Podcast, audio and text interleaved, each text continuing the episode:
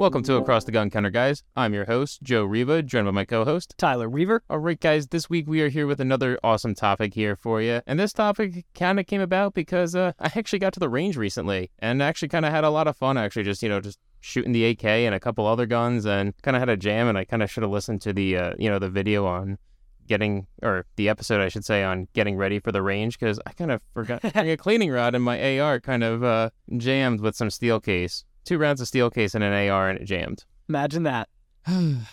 yeah, so score one for the AK. So if you guys saw a post about that recently, uh, yeah, that's that's what that was about. Yeah, two rounds of steel case. Never, don't even know how I ended up with the steel case ammunition. To be honest with you, for the two two three, and I figured, you know, I got two rounds of it. Let's shoot it off in the AR. Second round jammed, and of course, no one had a cleaning rod. Nothing to pull the round out. Yeah, you know, if you had an AK, it has a cleaning rod underneath it, right? Yeah, yeah, that does too. But the uh, the AK one wasn't long. No, well, anyways, um, see again, AK score a couple points for the AK. AK all day. Exactly, is kind of what I'm getting at. Jokes aside, it was a absolute blast to get out to the range and just good weather. You know, we kind of have that coming back in the area. So Tyler and I kind of talked and said, "Hey, let's talk about some guns we just really enjoy shooting."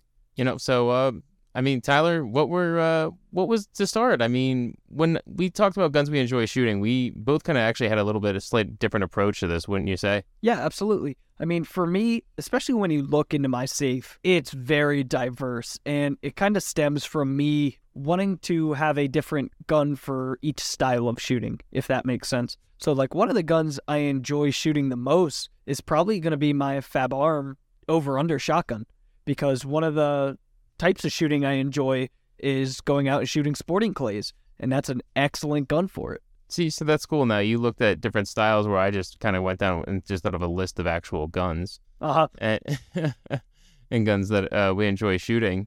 But for your different styles, you said you really enjoy going out doing clay shooting and trap shooting and all that stuff, Tyler. Whereas that's something I I've never actually gotten into, and I think we've discussed that in the past here on the channel. That you know we'll have to I- get you out sometime. We absolutely need to, and especially with the weather getting nicer out right now out here, it's it's an absolute must. So we, we got to take a weekend and go out and do that, Yep, And absolutely. and then maybe I'll maybe I'll add another gun to my list of guns I enjoy shooting. You're going. You're gonna end up doing that. I'm telling you. Because for me, the first time I went out, I just took a pump action 12 gauge. I forget what it even was, and yeah, it's fun, but it doesn't have the same feel. You know, with sporting clays, you see a lot of double barrels. You know, side by sides, over under, you name it. But typically, you'll see double barrels. Sometimes you'll see semi-autos. A lot of people take those out nowadays. But with a staged um, shooting, I guess you would call it, it's tough because sometimes you're ejecting shells out of reach. So then you feel like you're littering. So it's one of those things. Once I was in the market for an over under shotgun, I happened to find that on a used rack just by chance by like skimming the used rack of all the different woods. And that one stood out because it was English walnut, which is very distinct. So I'm like, ooh, what's that? Then I picked it up. I noticed it had a palm swell to the checkering. It did have a little bit of cast to it, which fit me nice. Nice long barrels. I forget exactly what they are. And I think it's running, oh, it might be full choke on both, if not full and modified. I forget. It's been a while. But um, really nice gun. It's actually more of like a trap gun Okay. than sporting clays setup, but very, very fun to take out shooting split, uh, sporting clays with. Have you shot that recently? Uh, it was last summer. Yeah, last Okay. summer I took it out. And I mean, that's one of those guns you take it out, you shoot a hundred rounds, and you're you don't even feel it. you know, I've done a little bit of work to it. I put a mercury recoil reducer in the stock, uh, did a recoil pad, so it's just very enjoyable gun to shoot. Nice, man. I'm happy you get to actually take that out and enjoy it. See, shotgun shooting for me was a little bit different. I had a double barrel that my Yeah. dad had actually had, so that was just buckshot and slugs, and that was just really not the most pleasant thing to shoot. So it was Uh-huh. little turned away from shotgun. So I'm definitely, Yeah, probably had a plastic recoil or a plastic butt plate on it. I believe it did. If, if it's plastic, if Yeah, they're not fun. oh no, absolutely not. So I'm definitely interested to kind of hopefully try that shotgun of yours and or some other thing out, you know, and try some clay shooting. Yeah, absolutely. So what what's uh first on your list? so, so first on my list is the one I always, you know, when I thought about this list of guns I enjoy shooting, it, it first popped up to me is what's like the gun I always bring with me to the range. And yup. recently, the one that always follows me to the ranges, it's one that you know sits in your heart in the same place, is one of my AKs, and that's my Yugo Uh-huh. M70. Well, I should say my Zastava M70. And you know, before recording this, I actually went and did a little bit of research on other people's opinions on Zastava M70s, and I was a little, little surprised. Take it back. Yeah, I really was to hear some kind of reactions all over the internet. It's like people like saying fanboys of these, and then well, I mean, like anything, you kind of have diverse and you know crowds of groups and hates on this and hates on that. But I'll tell you, from my experience with my Zastava M70, I absolutely love it, and every single person who puts that in their hands and they shoot it, they absolutely love it. So that's probably one of my favorite guns to bring out to the range and shoot. It's just Mhm. nice, it's comfortable, it's also extremely cheap to shoot. Yes, that's a big thing. That's a big thing. That's a big factor when it comes to a gun that you enjoy shooting is, you know, can you actually feed that rifle? Can you feed that pistol? Because Yep. any AK, that's the nice thing is I got a ton of mags for they work in any gun and uh, the ammunition is all the same. So 762 here, 762 in that one. They all run. It's still relatively affordable, and I think for the time being, it will be readily available and affordable. And that's the thing, it's replaceable. out. You know what I mean? You know when you uh, take it out to the range, you can shoot it without that guilt of, well, now I have to find more. Exactly. So it's not like shooting some other guns, which we'll talk about later on in the list, where the ammunition is a little bit more expensive. And as much as I enjoy shooting them, I don't get to shoot them as much. But with the the Zastava, the M70 in particular, I just find it a very nice handling AK. It's very accurate for the AK. Everyone always has this lore that AKs aren't accurate and they're inaccurate guns. And, you know, if mm-hmm. you're going off old you know, lore and looking at insurgencies of guys who never took care of their rifles, yeah, the AK might not have been as accurate. Absolutely not, especially if it's been an AK where the bore's been shot out after being in a cave for 30 years. Yeah, of course it's not going to be as accurate, but same thing with an AR. If you treated an AR the same way, it wouldn't be accurate. Wouldn't you agree? Yeah, I mean, it's not just, it's not inherently accurate because of what it is, if that Exactly. makes sense. You know, the bore is still the, the life blood of the gun. So if you don't take care of it, it's not going to shoot well either way. Exactly. Regardless, the M70 is a fantastic shooting firearm. It's an accurate firearm, especially for an AK. You know, like we just said, everyone who kind of picks it up and has shot it, they say, "Wow, this is just impressive." And for the it's money, fun. Oh, exactly. It just, you know, it just puts a smile on your face. And there's something to be said about just that. That there is just that factor to a gun. It's just it puts a smile on your face. It just makes you happy. Yeah, and for me, that that's my SBR uh, Spikes Tactical AR. Mm. You know, that's one of the guns that, like you said, it always follows me to the range no matter what I'm doing, and it just it's one of those guns that just being a ten and a half inch barrel, five five six, you got that nice pop to it. Uh, I have it set up where it's weighted in the back, so it it balances super nice. It's got an EOTech on it not my favorite optic, but you know what? For that, it kind of works well. It's got a good feel for it. So I don't know. It's one of those guns I absolutely love shooting, and I probably had that. Oh, the majority of my adult life. Well, that's the thing for SBRs. You had to be 21, correct, to actually apply for an SBR. It's Yes. Okay, cool. I just, you know, again, coming from Yeah, it's just like like a it wasn't an handgun essentially. Yeah. Mhm. So interesting. So about that AR, what stands out with that AR over, oh, let's say your other Spikes AR or something like that for you? Honestly, for that one, it's just it's one of the guns I've put the most attention to as far as I mean, it's really just a Spikes tactical lower receiver. Everything in it's been swapped out. I mean, I'm running an FN barrel, a Geissele trigger, all sorts of other stuff. Ooh. And uh, I think Daniel Defense rail that I actually got off a customer because he swapped it out and was like, "You can have that if you want." Like, fuck yeah, I'm putting that on mine. Wow, just So, here. it's just- this thing to the fence rail. That's that's yeah, a very. it's nice just a hodge. Yeah, it's just a hodgepodge of very good quality parts, and I I absolutely love it. I even put it's a um, uh, I forget which Magpul stock it is. It's the one that has the battery compartment in it, and I specifically went with that because it gives you a little bit wider of a cheek rest, and I use those battery compartments to put little brass bars in to help weight it down in the back. Ooh, okay, that's I like my guns heavy. I don't. I like not thinking about recoil. Granted, five five six doesn't have a lot of recoil, but when you shoot this gun, you notice the difference. Oh, well, You know, especially even got 10 a- and a half barrel. I've shot a Yeah. AR with a ten and a half barrel. There's they're pretty potent, especially in the recoil department. uh, Whether you're Exactly, using but brace it- or it's- stock. It's closer to your damn face, so you notice it more. You know what I mean? absolutely. And With that Magpul stock, I found LimbSaver actually sells a rubber recoil pad for that. I think it's like maybe a half inch thick pad. You know, super soft LimbSaver rubber. And man, the thing is just a dream to shoot. Nice. Man, I'm happy you Yep. enjoy that. You know, it, it's funny because when we were doing this idea, I was debating do I put an AR on the list? And will Uh-huh. you be putting an AR on the list? And I actually chose not to put an AR on the list, not because of any inherent bias of AK over AR, but because one thing that always bugs me with the AR 15 is unless you get something with a buffer mitigation system like sound system, you always hear that sproing when you shoot. Yup. I especially noticed that with my A1. That's why that one's not on the list. Oh yeah, I mean, and, and don't get me wrong, I like those A1s. Those are great to shoot. Like Oh, they're so fun, but man, it, it does get annoying. that sproing just bugs the living hell out of me. I'll be completely honest with anybody. That's why all my ARs, I always put some kind of buffer mitigation system in them. Like there's the JP buffer system or the Armaspec. Either one of Yep. those are really good. I use those, and that's my recommendation for to have a more pleasurable AR experience is to get something where you're not going to be hearing that noise when you're shooting. Because to me, it's very distracting. Yeah. And like you said, you don't like to think about recoil. Same thing. I don't want to have to he- think about hearing the gun move right in my ear every single time. Uh huh.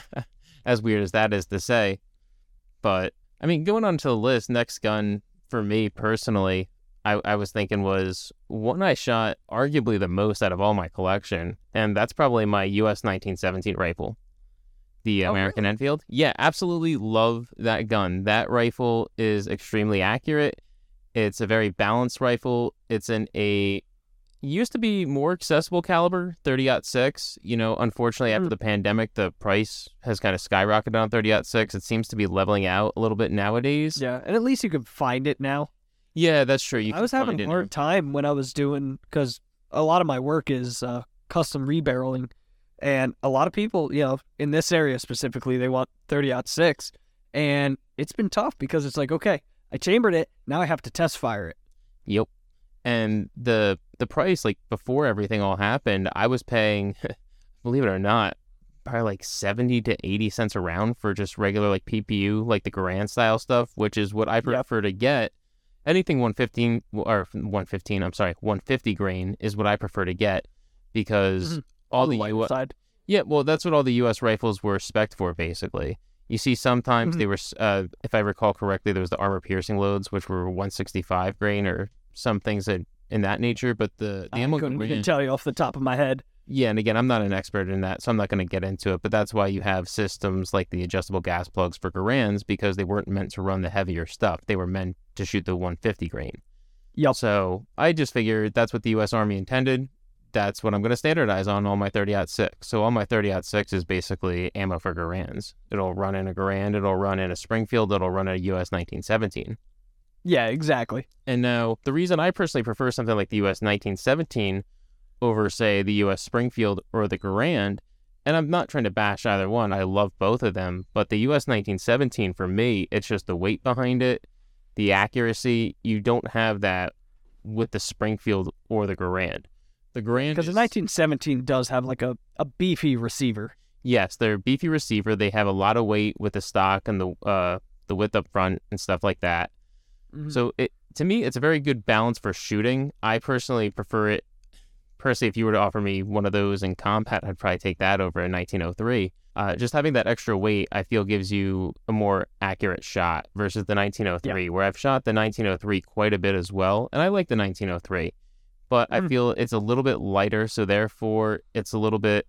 I don't want to say less manageable, but it's easier to make a more accurate shot with the 1917, at least from a marksmanship perspective. Whether it is even combat or not, is perceived recoil. Yes, You know, perceived recoil. Sometimes that'll get in your head. absolutely. And like I said, you know, comparing the 1917 to the 1903, I'll take the 1917.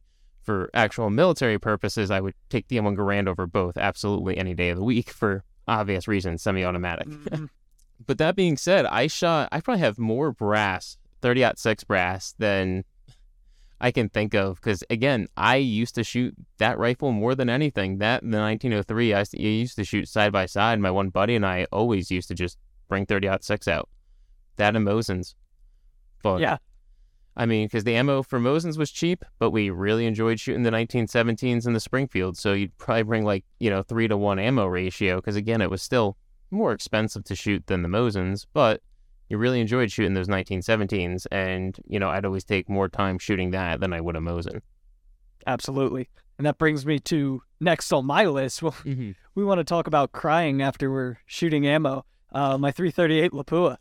yes, I remember you. We were talking about ammo for that recently. Yeah, I, d- I don't take that out as much as I would like just because it's like, what, five, six dollars a shot?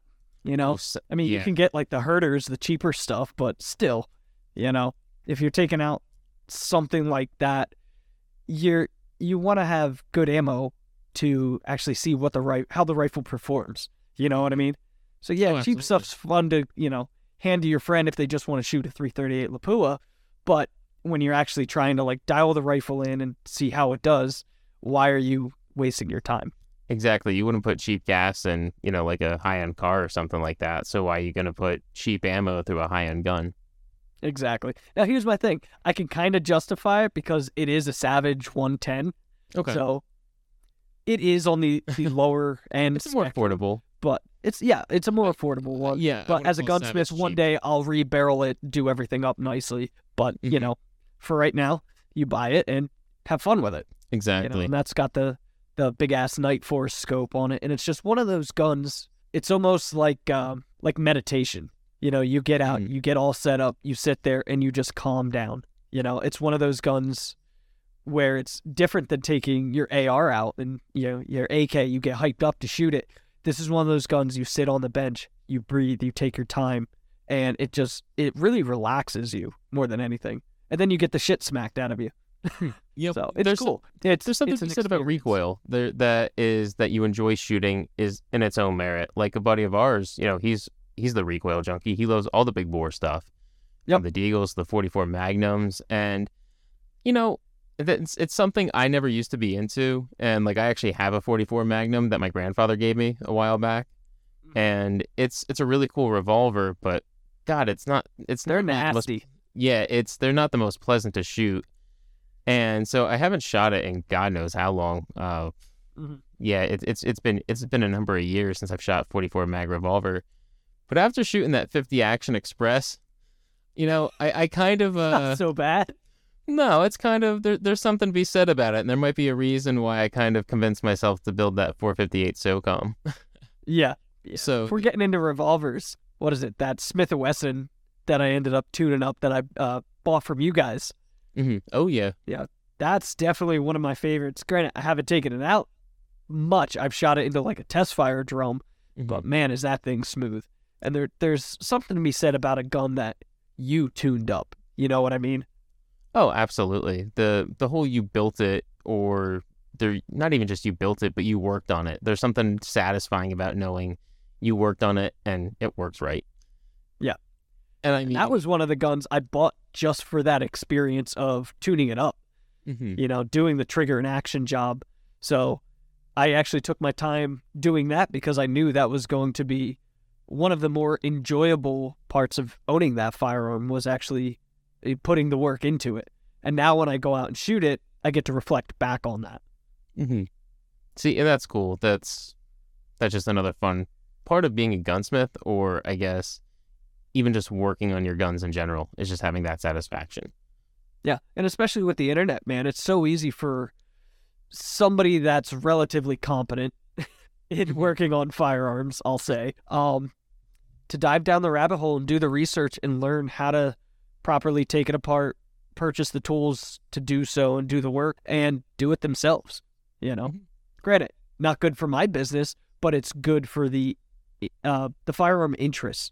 You know, because people that start diving into working on their own stuff, they're gonna get ahead of themselves at some point or start realizing that what they can get from the factory is subpar compared to what you can have a gunsmith do.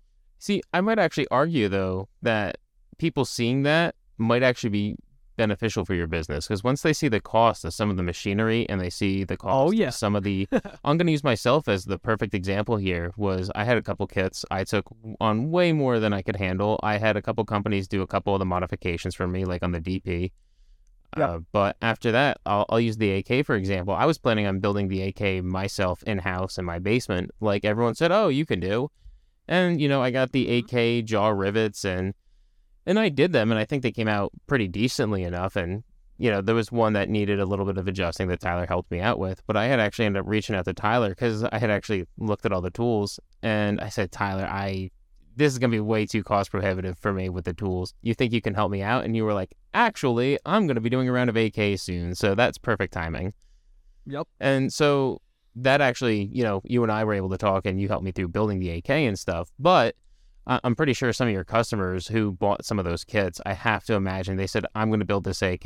I'm going to do it myself. And a couple of them had to be like, yeah, no, the, the press alone is going to set you back how much? A couple, several Yeah, I think they're like two hundred. Yeah, they're like two hundred bucks just for the at press. least. But then you need all the AK tooling and Mm. okay, what happens when you get like an oddball um what do I want to say? Like an oddball trunnion or something like that. Like a Um, Yugo kit or a. like a U kit, stuff that doesn't fit nicely in your your typical AK building stuff. Uh, you- especially like the the Hungarian ones, whatever the hell it is, where they press the the fucking front sight all the way up to the gas block. oh, was that the um the AMD Six- 65s? 65s? I think it's Yeah. the 65s. Yeah, they have I the I actually have stuff. one in the shop I'm working on now. That's cool. Uh, yeah, I think that's part of the this uh this semester's uh parts kit builds. But yeah, you know stuff like that. Okay, you press it on a little too far or whatever. Now you got to back it off. Well, how do you squeeze in there? Mhm. You know, stuff like that. So I think that's again something that can be said on both sides is too is there's a lot of kits out there that people just do not know how to build or they think they have the skills to build them and they just don't. So that's when they call guys like you and then, you know, they pay you and you build them and then they get a quality firearm. But I think some build services people do have to be aware wh- who you're paying to build your guns. I'm not saying This some guys I'm not saying some guys on forums aren't competent or anything like that, but mm-hmm. just know who you're getting stuff from. And, you know, make sure the other thing is too, I- I really have to stress is be patient and be willing to wait because perfection, Rome was not built in a day. So if you want to, if you want a good firearm, you, you don't want a good firearm, you want a great firearm. You want a firearm that's going to work and you want it that's going to work right when it needs to. So don't be bugging your builder every which way. It's one thing if they say, hey, it's going to be 10 weeks lead time. You know, if you don't hear anything after a couple weeks, then maybe say something after 10, 12 weeks, but don't be on their case Mhm. with it. You're not the only build, I'm sure. There's other guys too. And I, I've seen the build process firsthand. You know, sometimes where the people will tell you an AK, it can be done in, let's say, six hours. Yeah, it can be done in that time frame, but some some AKs may require a little more fitting. So Yeah, just food and for thought. that, be you know, patient. It's it's cost inhibitive for a professional builder to just build one gun complete from start to finish. You know, you, you have to do it in batches to make money, Mhm. or the setup exactly. time's really what's going to kill you. And that's why That's one of the thing. Like, um, some people have asked me, well, why is my, why is my cost for building AKs where it is? I don't want to say so high, but why is it where it is relative to like people that that's all they do? These really well-known shops that build AKs, and it's one of the things. It's like, yes, I don't specialize in building AKs, but you're not paying for that necessarily as much as mm-hmm. you're paying for my overall experience. You know, yes, you can bring me an AK. Next week, if you decide you want a precision rifle built, you can bring me that. The following week, if you decide you want a revolver tuned up, you can bring me that. You know, it's it's the vastness of knowledge, I was gonna say you're not just a AK builder per se. You Yeah. are and that's why I don't take on a shit ton of AKs. Yeah, because I don't want to be known as an AK builder. well, and then You know, I mean I'll build really nice AKs, but I'll also build really nice precision rifles. exactly. I mean, hell, you build really nice light machine guns too. I'll be honest. I mean, Absolutely. but uh, getting, I, I think before we get too far off on topics, I could say guns we enjoy shooting. I would really enjoy shooting that MG42 of yours. Just saying. Yeah, yeah. but next on the list, uh, the one of the things you mentioned was you really enjoyed shooting your revolver. that uh, you know, another one that I really enjoy shooting in myself because I really haven't included a handgun per se. And going into this, I really was having trouble picking one handgun for my collection because there's a number that like I just picked up one recently and I I love it so far. I don't want to say anything about it till after I shoot it a little bit more. But Yeah, yeah. I know which oh, one you're talking about. Yep. Oh yeah, and you like it too because you tried it and you were like, "Wow!" So we may actually have a gun review coming up soon, like a more modern gun review, which mm-hmm. because I'm very impressed. We weren't sure about doing it first, but this Yeah, one might but- warrant it. Yeah, this one, this one actually I think is gonna warrant it, and so far, yeah. But I digress. So the handgun in my collection that I really enjoy shooting myself is my Colt Diamondback, and I'm not the biggest revolver Ooh, guy. Good, good choice. Yeah, I knew you were gonna like that. And the reason I enjoy shooting that Colt Diamondback so much was first off, it was my grandfather's. So I have the the family heritage with it. So he carried it when he was a cop. So it was cool to actually have, you know, that now in my possession. So it's also in 38 special. It's not in, you know, the 357 Magnum as cool as it would be to have something like that, have the Python. It's just it's a nice nice handling revolver. 38 special is a nice easy round. I can teach someone to shoot on it. Actually, most people I used to teach to shoot on that before I had some of the other guns I have nowadays. Mhm. And it's And you can even load down 38 pretty low Oh, I mean you can or you can for a new shooter. It's it's great. That's that's one thing too people forget about nowadays is wad cutters, man. I I love wad Mhm. cutters for for 38. That's what that's actually what I learned to shoot with my dad's handgun years ago was uh Yep. mostly wad cutters, which they're not as prevalent things. As long as no, it's one of those things. I think a lot of it fell off because it's you know typically you don't see wad cutters jacket it, so a Mhm. lot of people don't want to have to deal with the extra cleaning involved with just shooting lead bullets. that's true. But, I Hey, see that. in my mind, there's a reason we always used lead, not just because it was heavy, but it was soft. You know, where copper's harder, so it's gonna wear out your barrel more. Yep, it'll do some more more work over time. Mm-hmm. But with the revolver too, there's there's something to be said about having the single action and the double action ability to shoot. It's cool Mm. that you can actually, you know, if you want to take your time and shoot each shot, you go cock the hammer back, sit on target, you know, control your shot. I mean, not saying you can't do that with double action, but it's nice to have that option to have a more relaxed shoot or shot, I should Yeah. say, versus double action where there's a little bit more you have to think about when making your shot. Versus single Especially when it comes to a revolver. Mhm. You know, you have you have a lot longer of a a lot longer of an engaged trigger pull. So what I mean by an engaged trigger pull, you have some of those guns where you have where the trigger sits in its natural state. You have a lot of uh, free play before it actually starts mechanically moving things on the inside. Whereas a revolver, where that trigger stops, that's it. You know, as soon as you start moving it, it's moving things internally. So again, a revolver with that, whether it be that one or anyone, revolvers just they're they're just fun, and I think people overlook them. Yeah, Yeah. absolutely. Out of all the handguns there are to shoot, make sure you do get a revolver in your collection at some point. I think that's almost a must. hmm I would say if you're going for just one, though, make sure it's something a, a little on the bigger side. I know a lot of people have gotten like little J frames and stuff like that as their Mhm. first revolvers and No, weren't exactly satisfied with it. no, all those Especially air weights. A lot of people don't like the air weights. yeah, that are the bodyguards for your first. That's not a good choice. Yup. That's not a fun shooting revolver. That's more that's a revolver that serves a purpose, and that purpose is to defend yourself with, and that's for I like carry. I like what you say. It's a get off me gun. Yep, you know? it's a get off me gun. Someone is on top of me, get off me. You know, do whatever you can to get it off them, and especially with a revolver, just jam it in there. I'm not a lawyer, so please don't take any of this as legal advice. Exactly. Good job, Joey. I mean, uh, but Ooh, let us. ooh, I just I just had a thought. Yeah. this is newly added to my list right now. Uh huh. Going with handguns we uh, enjoy shooting. I guess I would say I kind of enjoy it. Uh, I have a Davis Industries 38 Special Derringer. Ooh, that I want to talk about shooting. a small gun? Holy hell, does that thing hurt? It hurts to shoot. It sucks to shoot. You can't hit a paper towel from five feet away, but man, it's just one of those guns you just squeeze it and hold on. It just puts a smile on your face. exactly. It, it's absolutely horrible. The trigger trigger pull's got to be like 15 pounds on it. Oh, it's a little spur trigger, so it doesn't even feel nice. but yeah, that's one of those guns when you take people out, you're like, all right, you got to try this. Man, You're that's, gonna hate it, but you got to try it. You know what? I think next time I swing by, I'm gonna have to fire that in the drum just for Yeah, we can shoot Just- that in a test fire. just for giggles because I think that's gonna be Yep. fun. But I think uh, you know, wrapping up here, Tyler. You know, what would be the last gun you would say you would think you'd really enjoy shooting? Oh man, the last gun I would say I really enjoy shooting is my Bren, the Bren Bren. Mark One that I built. Yup. I want to Yeah. shoot that so bad. I was gonna say, you know why? Because it took me how many goddamn years to finish building it. See, and that's that. Like I said, that's something satisfying in its own right. But Yep, exactly. It sat around for years. I mean, I started building it when I was out at gunsmith school, just doing little modifications to the parts kit for grades.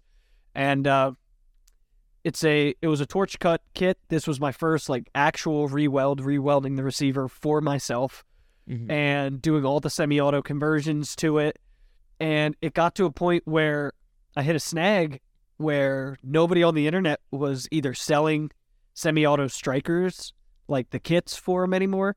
Uh, nobody had any specs for the springs, so not only could I like I made one, but now I was on my own with finding the correct spring, and then finally, just one day I was like, you know what, I'm gonna check again. It's been a few years at this point. wonder if somebody's selling them now or whatever.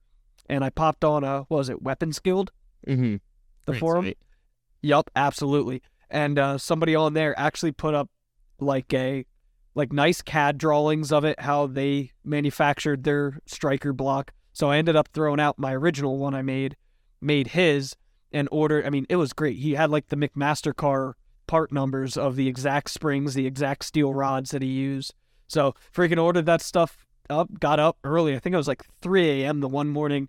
Fucking went downstairs, started machining it all up, uh, took it outside, and man, just the first time squeezing that off of the test fire drum, like, you know, five years in, five or six years into building this gun, and just going, well, I hope it stays together, Yeah. you know? Because at this point, I was relatively new to TIG welding, but it looked like I got really good welds on it. So it was my first re uh, re-welded. You know, you don't know until you squeeze that trigger. And man, Yep. I ran what five, six, seven, ten, you know, rounds, and Oh, I'm like, yeah. man, this thing is just stupid fun. And then you just realize 303 British is oh, so expensive right now. yeah, exactly. Then it's like, all right, great. Now we got to replace that. yeah, so start reloading. Actually, that's Yep. why I saved some 303 British ammo before I sold my Enfield was because uh, you have a Bren, and I know I can shoot Exactly. through that. And you know what? It's a freaking trap because Bren mags are only like eight to nine dollars. They can but then the ammo is ridiculously expensive. Oh yeah, and you know that's actually something I think we should talk about really quick. You know, quickly here is for our listeners who are not familiar with the Bren gun. We're talking about the World War II style British light machine gun, which is Yes. top fed, thirty round magazine, three hundred three British, awesome. You know, Yep, quick change barrels. yeah, it's and just uh, mine is actually marked 1943 on it. ooh, that's cool. Yeah, Yup, they're yup. they're just cool guns, and you know something like that. There's something about shooting a piece of history too, whether it be from a Mm-hmm. parts kit or a semi-automatic build. Uh, which my last one, which we'll get to in a second, is going to be along those lines as well. And it's just shooting history, and you know that's literally what it is. You're literally so like, how often do you show up at the range and you see just nothing but ARs, AKs, or you see some hunting rifles or whatever? Fine. yeah. Normal Yeah. shit you can go to the gun store and pick up if you wanted it. Yeah, but how often do you see some guy just rolling up with a Bren gun or a DP28, an MG42, a BAR? I mean, come on. Exactly. There's just something That, about that's that. one of those guns you make friends with. Yeah, very, very quickly, and then they realize how much it costs to shoot, and they don't want to be your friend as much anymore. exactly. It's like, hey, can I shoot that? Sure, here's two. yeah. No, what do you mean two? Yeah, unfortunately, that's the, that's the days of it. It's not like it used to be. Like, uh, you know, 303 British, 8 millimeter Mauser, 762 Tokarev. It used to be much cheaper. Now, unfortunately, the price has gone up, and that's kind of why you see actually even in the machine gun market, you see a lot of these light machine guns going down in price because people can't feed them as much anymore. Yeah, plus a lot of them you really should be running like uh, Milsurp ammo, stuff that's a little bit higher pressure than some of the commercial stuff you can pick up these days. And Yep. that stuff's getting hard to come by now. Yep, exactly. So what's last on the list for you? Cool. So last on the list for me is one that I absolutely every single time you shoot it, it's one of those guns that puts a smile on your face, and that's going to be the PPS 43. And Ooh, yep. yeah, the reason is even as a pistol in its legal configuration with the stock welded shut, you can hip fire it. You can put it up to your not shoulder. There's it's gonna be sound weird how to describe it. Uh, I'll take a picture of it maybe later on down the road of actually trying to shoot it from the not the shoulder, but like kind of aiming it like almost like a bungee stance you would with an MP5. You can kind of shoot it like that. And no matter how you shoot it, it's just fun. It's just light recoiling, and it has a hot little cartridge. 7.62 Tokarev is a blast to shoot, and it just uh, there's nothing more I can say. That it just puts a smile on your face, and you can get it running fast. And yeah, exactly. It's one of those guns. There's not a lot going on with it. You know, it's no yeah, it's- frills. Nope, no frills, no nothing crazy. It's literally just a piece of stamped sheet metal and then a bolt and the magazine, and that's just riding over and it's running. And It's like a Sten gun. You know, it's one of those Basically. things. It's like I'm amazed this thing is actually a gun. base, pretty much. It's I mean, what is it but the Russian Sten gun? I mean, it was built under duress. You know, it was designed in Leningrad during the times where, you know, they were under siege and everything like that. So, and it was meant to be a cheap replacement for the PPSh-41, which it never did completely replace, but they did show you can make something simple and affordable, and they did. And to this day, as a semi-auto civilian, you know, modification, you can get it, and they are a lot of fun. So I can't wait to SBR that thing and actually, you know, get the stock undone and actually run it because I think as is Yep. the pistol configuration, it's fantastic. It's it's so much fun to shoot. It's great to shoot. Every mm-hmm. single person I've put it in their hands and they've shot it, they just turn around and say, "Can I can I shoot it some more?"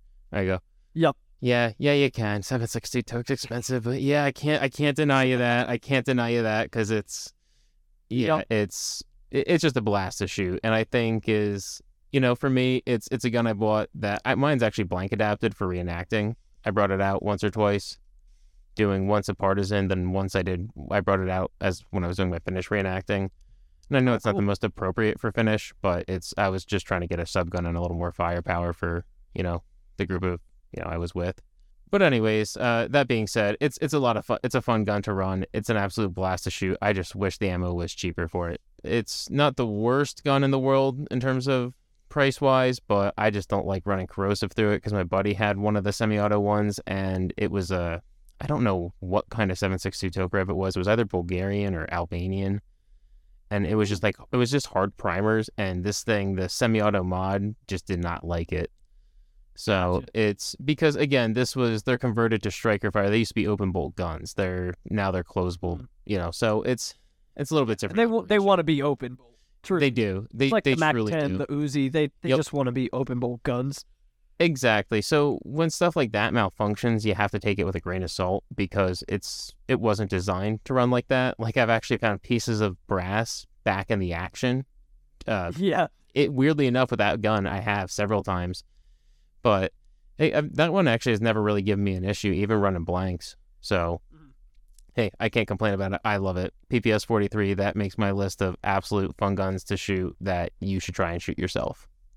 Nice. Yeah. So maybe we'll have to put up Instagram and see what people like shooting the most. You know, Yeah, you guys can curious. tell us what you guys think. Yeah, I'm curious what people enjoy shooting the most. Like, uh, maybe we'll make a list of a couple guns. We say, hey, out of these, what, what would you enjoy? sh- What do you enjoy shooting the most, and why? So, There you go. Hey, something, something to post up there. So we'll get on that soon then. And on that note, Tyler, I think we'll wrap this up. Uh, where can they find you at? You guys can find me on the socials at Precision Rifle Works and at www.precisionrifleworks.com. Nice. And guys, you can find myself over over on Instagram at sightpicture762 as well, uh, YouTube at sightpicture762 as well. And we actually, I actually do have a couple video projects in the work for the channel as well planned, kind of for my mm-hmm. my personal channel and for across the gun counter as well. So stay tuned for that. And that's where you'll see, you know, for now, you guys can find us on Instagram and on all the different streaming services like Spotify, Apple Music, Amazon, all that stuff at Across the Gun Counter. So acrosstheguncounter.com and all our streaming services at Across the Gun Counter. Hey, we look forward to hearing what you guys enjoy shooting too. So until next time, stay safe, guys. See you guys.